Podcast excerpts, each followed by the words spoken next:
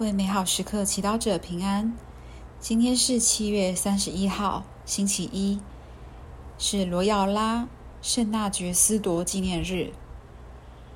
今天要阅读的福音是《格林多前书》第十章三十一节，以及第十一章第一节。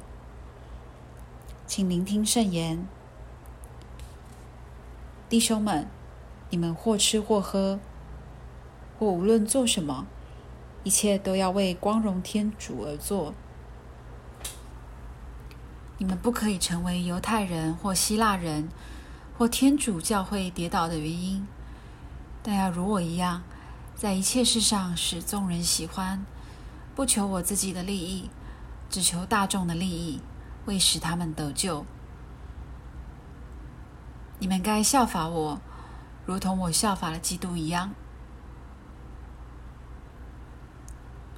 是经小帮手，弟兄们，你们或吃或喝，或无论做什么，一切都要为光荣天主而做。今天的经文背景在格林多的社会，它的情况和台湾社会有点类似，是一个多元宗教和文化的地方。于是，对于那些刚刚受洗皈依的基督徒，他们必须面对每天的挑战。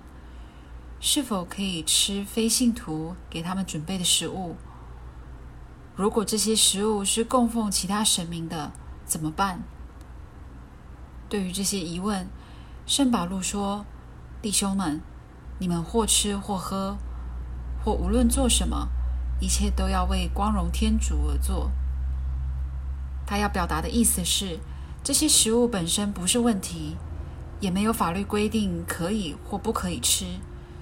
但当一个人选择吃或不吃这些食物时，他应该考量到的是，这样的选择是否光荣天主？是天主会喜欢吗？也许在一些场合，如果吃到这些食物会让他人跌倒，或让他人感到困惑，在那场合下，圣保罗会提醒我们：你们不可以成为犹太人或希腊人。或天主教会跌倒的原因，我们要能够为自己的选择做解释，但这解释不是强词夺理，以自己的利益和喜好为出发点，而是能够带领大家去看到更更大的好。今天，圣保禄也教导我们，在多元文化社会遇到跟信仰看似有冲突的模糊地带时，我们可以像他一样效法耶稣。我们可以问问耶稣：“耶稣，你如果在现场，你会怎么做呢？”我想，耶稣一定会教导我们，在稳住自己信仰为基础以后，要以爱为出发点，透过开放和真心的分享，拉近彼此间的距离，消除不必要的隔阂。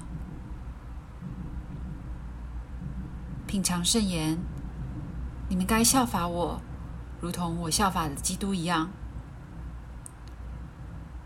活出圣言。当与非教友接触时，尝试用耶稣的心去面对他们，让他们在你身上看到耶稣。全心祈祷，主啊，效法耶稣是需要缩小自我，请赐我力量和恩宠，可以效法耶稣。